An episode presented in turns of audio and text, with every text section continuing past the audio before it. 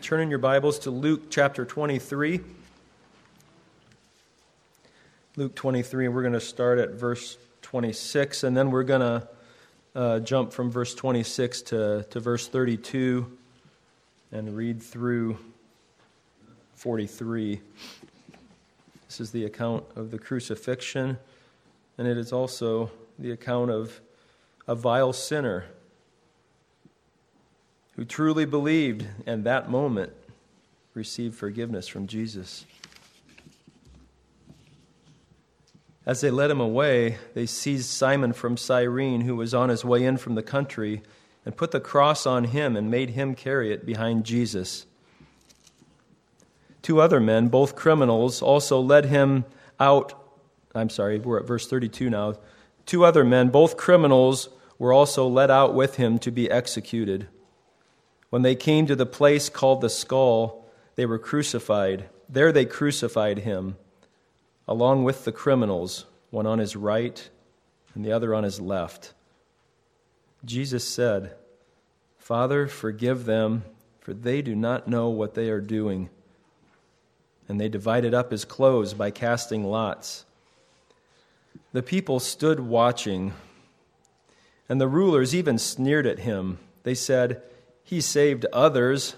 Let him save himself if he is the Christ of God, the chosen one. The soldiers also came up and mocked him. They offered him wine vinegar and said, If you are the king of the Jews, save yourself. There was a written notice above him which read, This is the king of the Jews. One of the criminals who hung there hurled insults at him. Aren't you the Christ? Save yourself and us.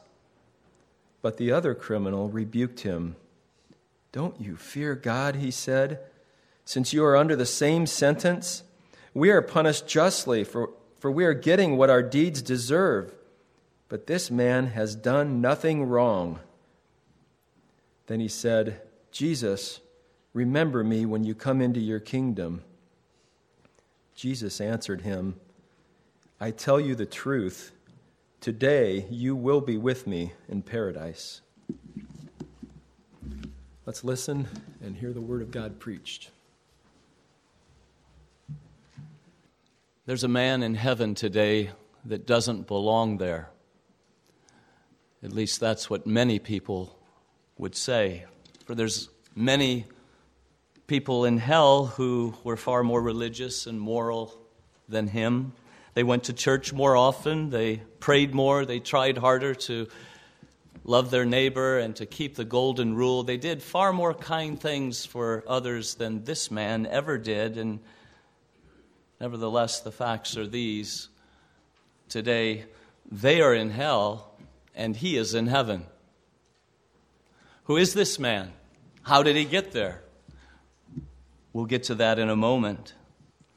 But this man being in heaven is only offensive to those who think that heaven is a reward to be earned by those who deserve it, rather than a free gift to be received by those who don't deserve it. And every form of false religion, by whatever name it be, has this as its foundation that heaven is for those who work hard enough to deserve it. And there's something in the, the heart of natural man that likes that. Because self salvation gives them a reason to be proud of themselves and to boast. Rather than coming to Christ as an unworthy beggar and receiving grace purely as a gift from the Lord Jesus. And so, if you ask many why they think they're saved, they always sing with, with Maria in the sound of music well, I must have done something good. That accounts for why I'm going to heaven and other people aren't. Well, in our text this morning, we have an account of a man's conversion that cuts the legs right out from under all such ideas. It's Luke 23 that we just heard read, where we find this man dying on a cross right beside Jesus of Nazareth. And everything about this man and his conversion shouts to us that salvation is all of grace and has nothing to do with a man's own works. Now, the first thing we're told about this man is that he was a criminal. A criminal. Outside the Bible, this word uh, is used for bandits and thieves and pirates. Kids, you know what pirates do they steal, and they'll murder if they need to. Well, that was this man. If he saw something he wanted, he took it, even though it belonged to others. And if they tried to stop him, they might have paid with their lives. Criminal. It's the word that characterized him, it defined him. He had lived a life of crime. Matthew and Mark call him a robber. And now at last he's in trouble with the law. He's caught, he's tried, he's found guilty of such crimes as deserves the, the worst penalty, the death penalty, a punishment the Romans reserved for the very worst of criminals, the degrading and torturous death by crucifixion. But this man is not only in trouble with Roman law, he's also in trouble with God's law. Whether he ever had a Bible and read the eighth commandment, you shall not steal, it was written upon his mind and heart, his conscience. Anytime someone stole from him, he knew it was wrong. He didn't like it at all. But that didn't keep him from stealing from others. He had no regard for God or his law, no respect for God's authority over him to command him what to do and not do. He did as he pleased, and he treated God as a nobody, ignored him as the greatest irrelevance to his life. He loved himself, he lived for himself, not for God and neighbor. He was a criminal before God. And so he not only has death by crucifixion awaiting him, but that will then usher him into the presence of the judge of all the earth to receive from him what is due him for the misdeeds that he has done. What a horrifying prospect this man woke up to that morning death by crucifixion, and then everlasting torments of hell yawning to receive him. Well, this is our criminal. Now, notice with me his salvation by grace alone. The first thing we need to see is God's gracious providence. God's gracious providence, control of the events of this man's life. We don't know how long he was on death row, awaiting his execution. But finally, the day arrived, and it was Friday morning. And as he leaves his prison cell, he knows he's not coming back. This is it. He's heading to the slow and agonizing death of the cross. And so, carrying his cross, he's led through the streets of Jerusalem and on out, outside the gates, to Golgotha, the place of the skull. And there he's nailed to his cross, hoisted up into the air, and left to suffer and die a painful, slow death. And he's not alone this day. Uh, we're told there's another criminal being crucified with him, perhaps a partner in crime. They're being crucified together. Whether or not that's true, more importantly, on a cross right between the two of them is another man and the notice board nailed to his cross says, Jesus of Nazareth, the King of the Jews. This is none other than the eternal Son of God, who, because of God's purpose and plan to save sinners, became a man and visited this planet and went to the cross and died in the place of sinners that he might save them. What a scene! The sinless Savior hanging between these two great sinners. Now, to the physical eye of the passerby in the crowd there, it looked like three great sinners. Here they are, they're all getting what they deserved the worst punishment of all. Indeed, Isaiah says that he was numbered with the transgressors.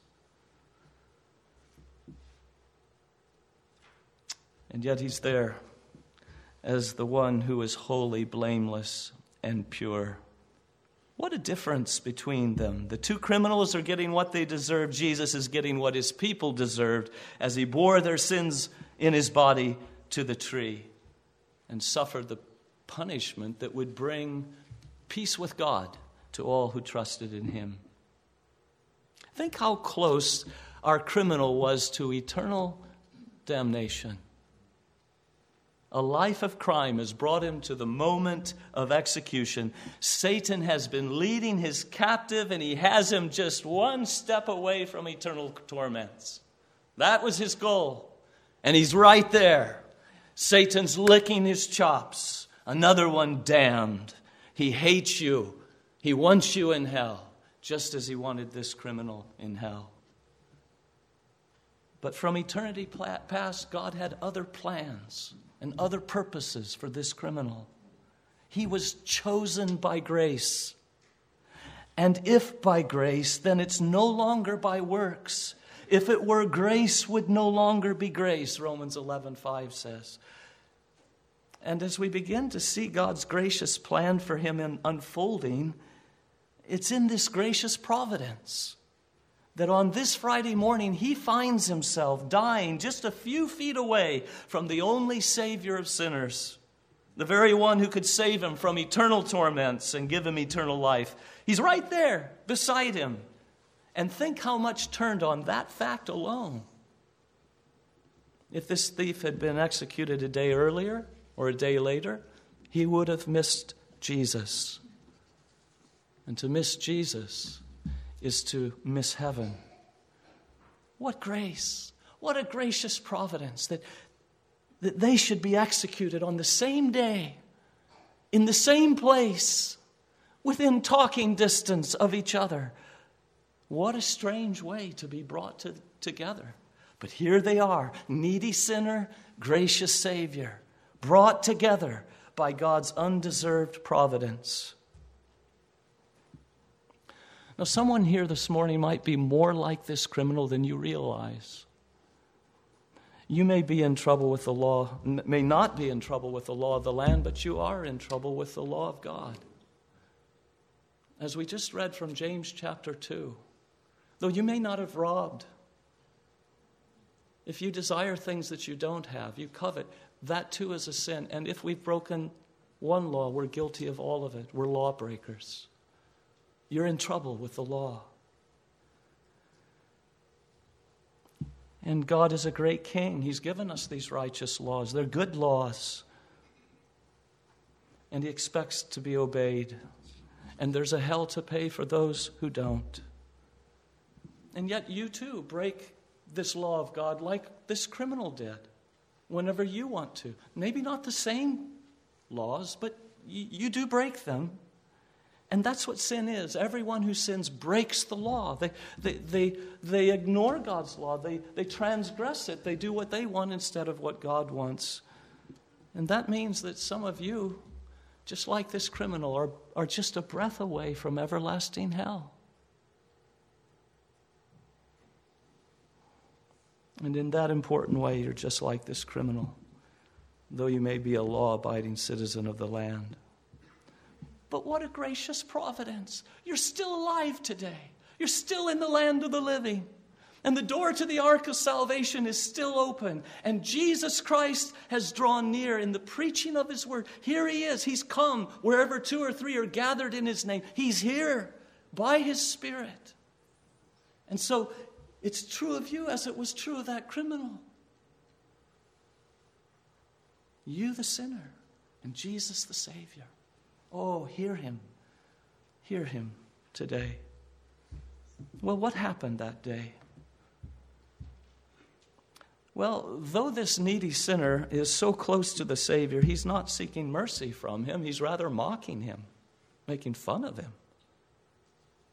What a hard heart that in his dying moments he would use his last breaths to ridicule the Son of God, to increase his pain. Now, Luke doesn't tell us this fact, but both Matthew and Mark do. They speak of the two robbers who were crucified with Jesus, one on his right, the other on his left. They tell of those who passed by hurling insults at Jesus. They tell about uh, the religious leaders and the soldiers also mocking him. And then Matthew adds, in the same way, the robbers, plural. The robbers who were crucified with him also heaped insults on him. Mark says the same. Both criminals, the one on the right and the left, got in on the act, piling it on, hitting Jesus while he's down. So that's the gracious providence. Here they are, within earshot of those blessed words of life from Jesus.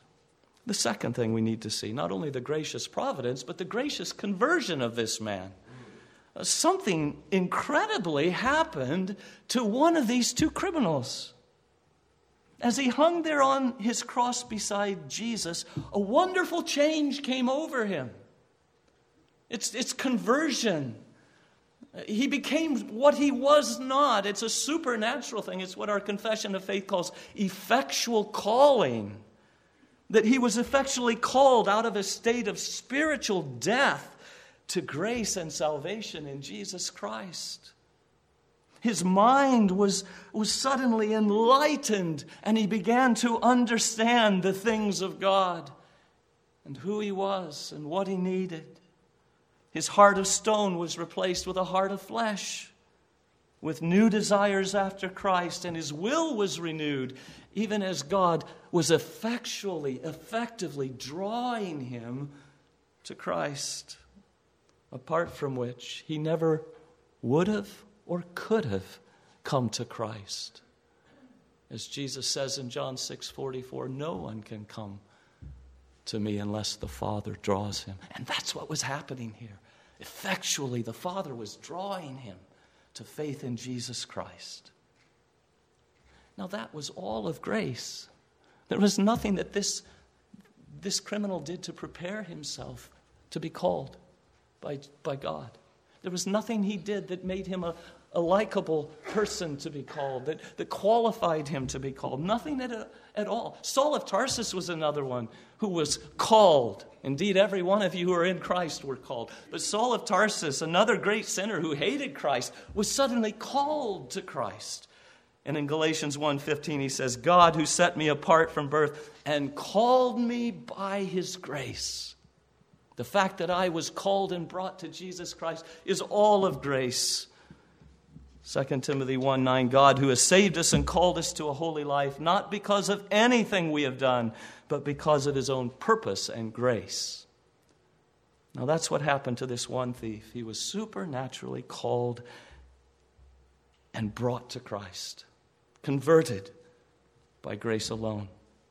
The grace of God found him dead in sin, a vile heart, mocking Jesus, deserving wrath, but the grace of God changed him and made him a new man in Christ right there on the cross. And that inner change of heart was immediately seen in his outward behavior.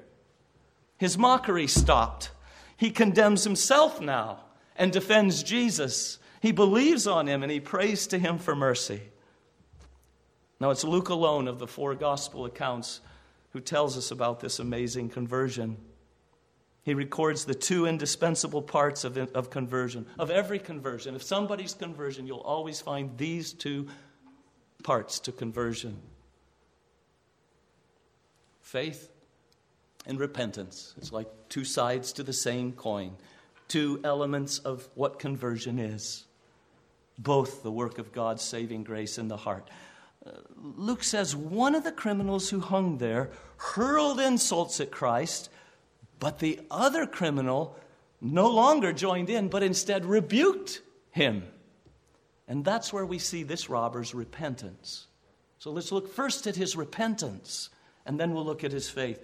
Repentance. What is repentance? It, it's a change of mind that leads to a change of life. A change of the mind towards sin, towards self, toward the Savior. Let's look at each of those. It's a change of mind towards sin. Now, just minutes earlier, he'd, he'd found pleasure in making fun of Jesus along with all the others. He was happy to be sitting in the seat of the scornful, poking fun at Jesus. But no more. He's lost his appetite for mocking. He now finds it repulsive to him and repudiates it and turns away from it in disgust. That's a different mind about sin. And you've seen it right here on this cross. It happened. And so he stops mocking, Jesus and he rebukes his fellow criminal for continuing to do so. Don't you fear God? He shouts over to him. Since you are under the same sentence, by which he meant a death sentence. We're not coming down alive. Haven't you thought about that fact? And where we'll be just a few hours from now, meeting our Maker, giving account of our lives to the judge of all.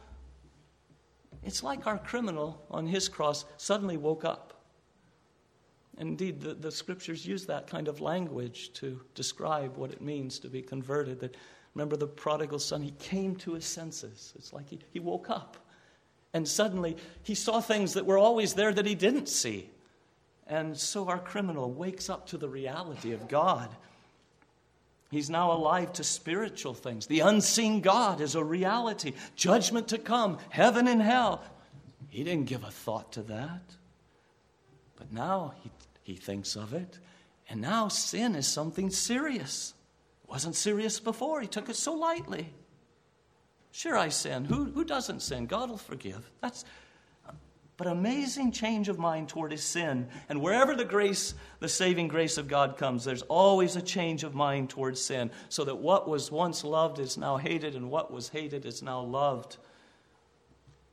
And all of this by God's grace alone. For, for the grace of God has appeared to all men, bringing salvation. And it teaches us the grace of God that saves teaches us to say no to ungodliness and to worldly passions and to live self controlled, upright, and godly lives in this present age. The grace of God, you see, it changes our attitude towards sin.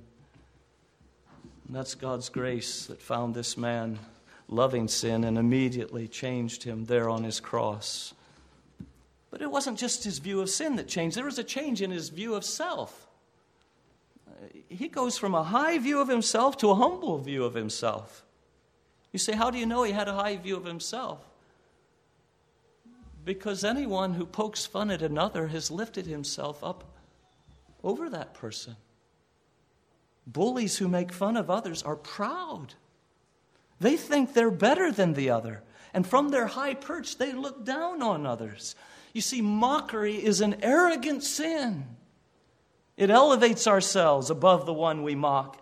And this man was so proud that he saw himself above even Jesus, the sinless Son of God, and that, that he would mock him. Oh, how high he was on his perch. But listen to him now. We're punished justly, we're getting just what we deserve. Now, that's a different tune, isn't it? What a change of mind toward himself. Humbled now for his sin, condemning himself, putting himself down, and in public, in front of the, the masses who had gathered to watch, confessing his guilt. One of the hardest things to find in prison is someone who deserves to be there. Just ask them. Wasn't me. No one's guilty. They all got trapped. It was I was framed. wasn't they got the wrong guy. It is the nature of sin to excuse ourselves, to deny how sinful and guilty we are. For in his own eyes, the wicked man flatters himself too much to detect or hate his sin. But this criminal now has a new view of self, and he's making no excuses. With nothing good to say for himself, he owns his sin and guilt. And converting grace always does that. It brings us to Christ with nothing good to say for ourselves. We own our sin, we own our deservingness of hell. Everyone I've ever baptized has confessed that they got that if they got what they deserved, they would be in hell. How do you view your sin? How do you view yourself? This man on the cross got a new view of himself, a right view and it humbled him.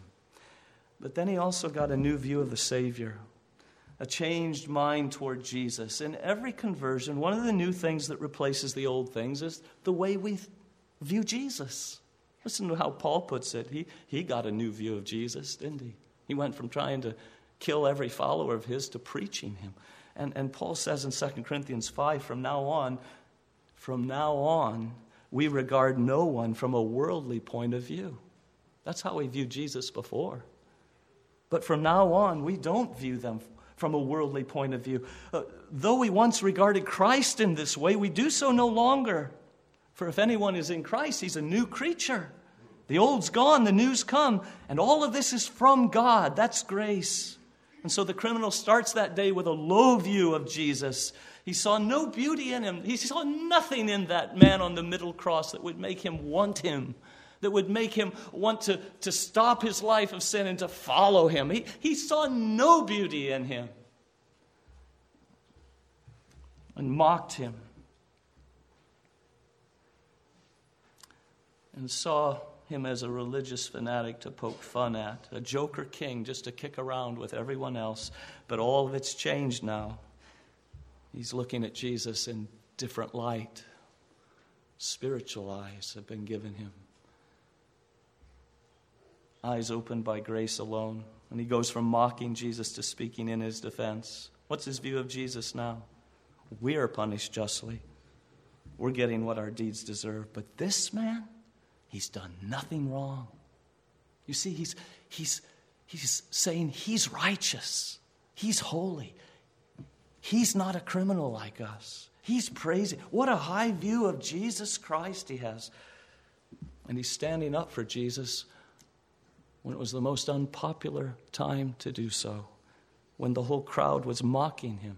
He alone is found praising him. What a change a new view of Jesus.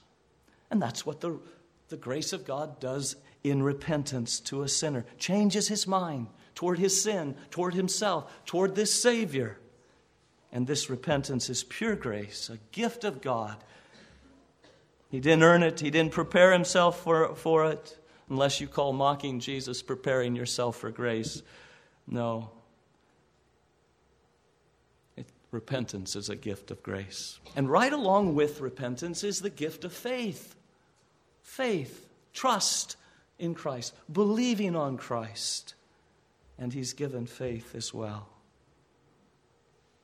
Now, where did that faith come from? Well, it came from God, but how did he bring it to this man? We're not told exactly, but if, if you think about the different insults that were being hurled at Jesus while this man is hanging beside Jesus, he heard them. He heard a lot of gospel hanging on his cross that day. He saved others. Oh, he's a savior, huh? Let him save himself if he is the Christ, the Messiah of God, the chosen one. Oh, this is the Messiah, the chosen one of God. You hear? He heard that. And then we can hear his faith and his cry for mercy. He cries out, Jesus, remember me when you come into your kingdom. John Calvin, who was not given to ex- exaggeration, says that since the world was created, there's been no more remarkable example of faith than this man. This man now sees Jesus as a king with a kingdom.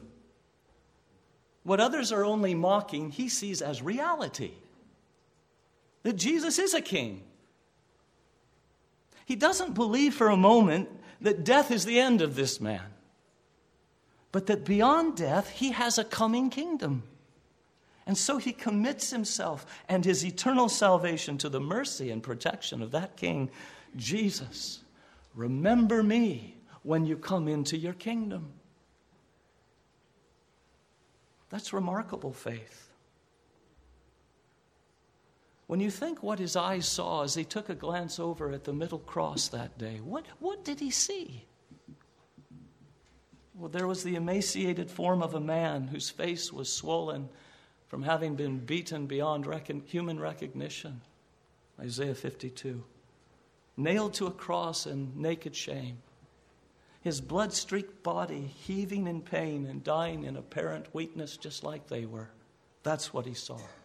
Oh, yes, and the sign, uh, for sure, it said Jesus of Nazareth, the King of the Jews.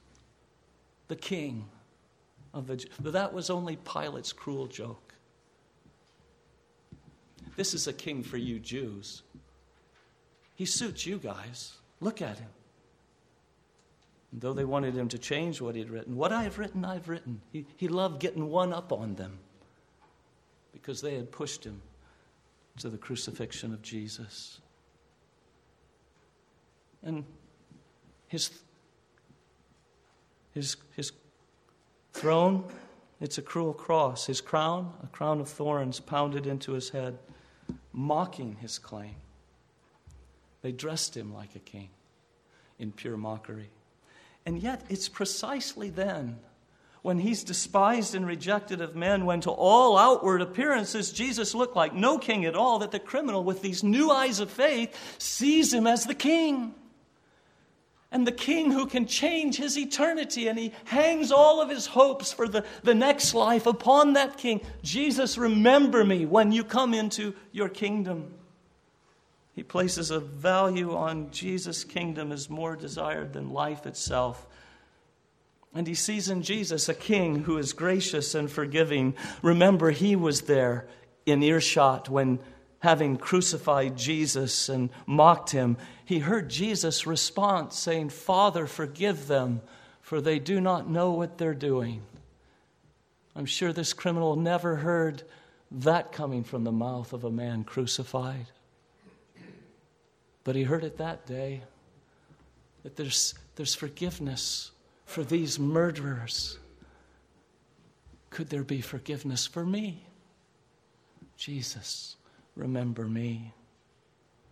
Nothing good to say for himself, hanging all his hopes for heaven upon this crucified King Jesus. And it's then that he heard the sweetest words that any man, any dying man, has ever heard when Jesus says, Today you will be with me in paradise. What a scene. Two crosses side by side. One, a wicked sinner deserving hell, begging for mercy, and the other, a gracious Savior promising forgiveness and heaven. Consider the gracious promise, thirdly. We've seen the gracious providence, the gracious conversion, now the gracious promise, the assurance from Jesus. He introduces his words with this statement I tell you the truth. Kids, Jesus always told the truth. But sometimes when he told the truth, the truth was so amazingly shocking that people had a hard time believing it was true. And when that was the case, Jesus often introduced his remarks by saying, I tell you the truth. You might have a hard time believing this, but I'm telling you now, this is for real. This is true. I tell you the truth. Today, you you. Yes, I'm talking to you, criminal, con man, criminal that you are. Today, you. I know all about your past, yet today you will be with me. You with me. What a combination. You, the sinner, with me, the sinless Savior and King. But you see, that's why He came. That's why I've come to seek and to save what's lost. That's why I'm dying on this cross to save my people from their sins, dying the death they deserve, to die under God's condemnation, so that whoever believes in me should not perish but have everlasting life. You with me. That is eternal life, to be with Jesus forever and ever. And it all begins today, my friend. Today, you will be with me in paradise. Is today the day you're going to die? Then today you'll be with me in paradise. Not in some purgatory where you must work off your sin debt and suffer so many years of punishment before you make your way up to heaven. No, there's no punishment left for believers. For the punishment that has brought us peace was upon him and by his stripes we are healed. When he had purged our stains, he took his seat above. Calvary is the only purgatory there ever was, and it's there that Jesus purged our sins. He got rid of them, he wiped them out, he took them away. by suffering for them himself. So there's now no condemnation remaining for those who are in Christ Jesus. On the cross, it was hell for him that it might be eternal paradise for us. I tell you the truth, man. This is true. Today, you will be with me in paradise. And if this poor thief on the cross should doubt it there and then, Jesus assures him this is the truth, friend. It is no lie. And, sinner friend, if ever you should doubt it, hear the words of our Savior to this wicked man who had lived his whole life in sin and at the very end of a wicked life was assured that today you will be with me in paradise. Well, that's the amazing providence of grace, the, the gracious conversion and the gracious assurance and promise of Jesus. And I would ask you, does not everything about this conversion shout that salvation is by grace alone? Everything about it. If salvation is not by grace alone, this guy's in big trouble. Think about it. If he's got to contribute any good works of righteousness of his own to merit heaven, it's over for him. He, he's got none to offer. He's wasted his whole life sinning right up to the very end. No more talk about good deeds weighing, outweighing bad deeds. He's run out of time. He's got no opportunity to make amends for sins of the past. He can't come down from his cross and do some works of penance to earn his way into God's favor. He can't be baptized. He can't go to church. He can't help the needy. He can't do any of these good works. He's nailed to a cross at the end of a wicked life and going immediately from that cross to meet his Maker. And you know what Jesus didn't say? I'm sorry, you blew it. It's just too late for you. If you can't do anything for me, I can't do anything for you. No. He said, Today, if you trusting in me, today you will be with me in paradise. Salvation is all of grace through faith alone in Christ alone. There's only one gospel that saves, and Paul calls it the gospel of the grace of God. I think it was Spurgeon who said, If your gospel is not good for all, it's not good for any. If your gospel is not good news for this dying thief, then it's not good news for anybody. Now, how could he say that? Because the only saving gospel, according to Jesus, is that whosoever believes on him shall not perish but have everlasting life. Whoever believes on him. Do you have a whosoever gospel? Good news to offer to one and all? Or, or, does it exclude the real bad people, wicked thieves on their crosses with only a few seconds remaining or minutes remaining in life? You see, it's only the whosoever gospel that is the true gospel. The only gospel that saves is the come as you are gospel, not a clean up your act first gospel. Because if you tarry until you're better, you will never come at all. Because you can't clean up your act. The fact is that nobody in heaven deserves to be there. Not just this guy, everybody else who's there, other than Jesus Christ doesn't belong to be there if you get there by meriting it. But that's the only way anyone gets to heaven. It's by acknowledging you don't deserve it and accepting Jesus and eternal life as the free gift that it is. And is that not the glory of the gospel? That we can say to any man, woman, boy, or girl, whoever you are, whatever you've done, and however long you've done it, if you will acknowledge your sin against God and your deservingness of eternal punishment and put your trust in what Jesus has done for sinners, He will save you now. That's the good news. That's why it's called the gospel of grace. It's the good news about the grace of God.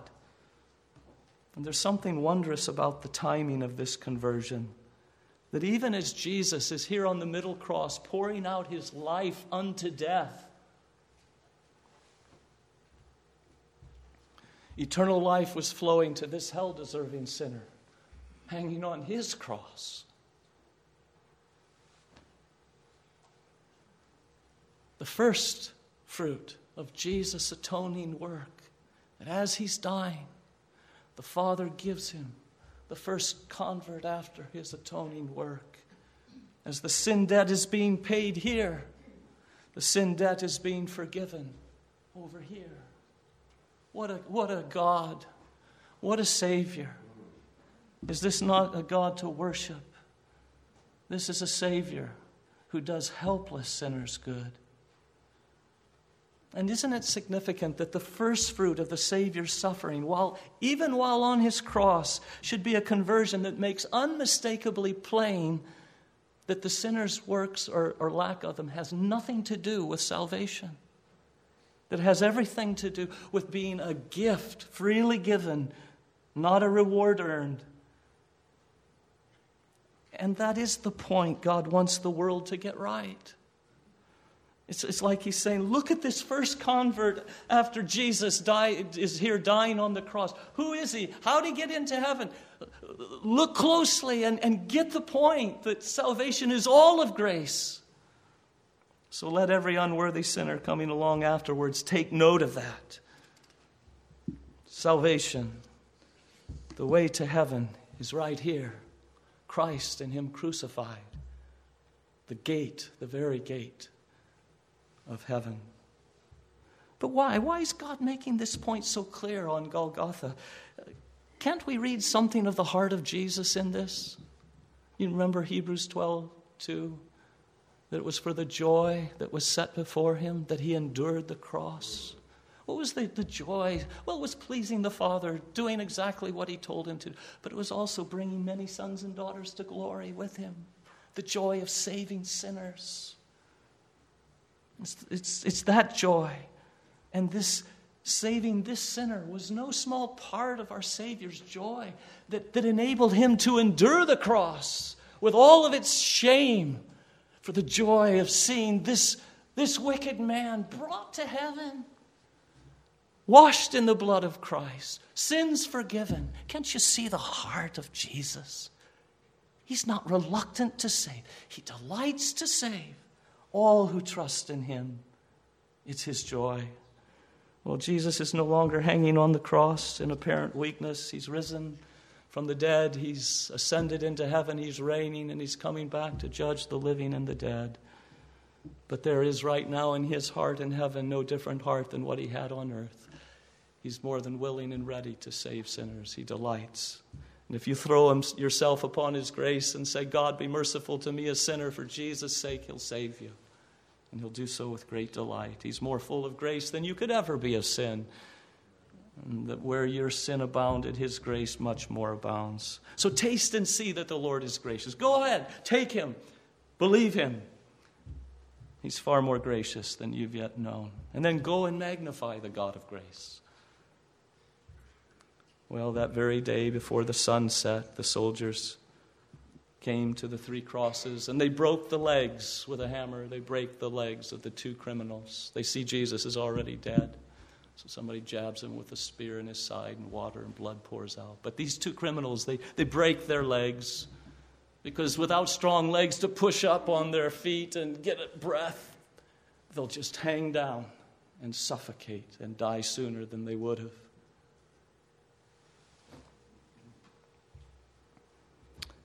The converted thief suffocated and died. And he found it all happened just as Jesus said it would.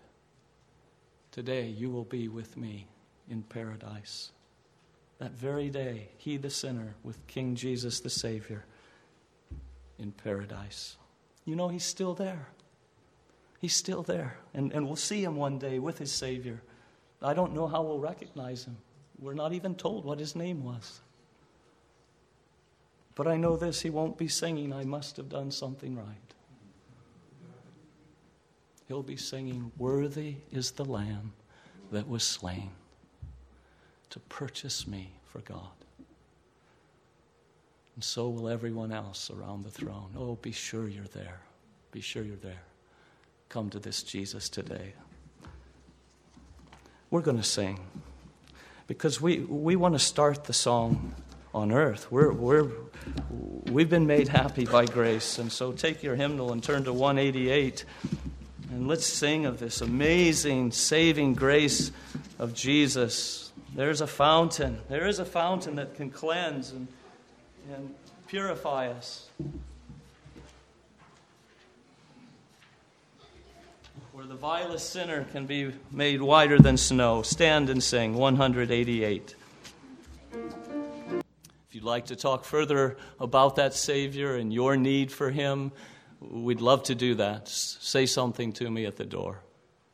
Let's pray. Lord Jesus, we thank you for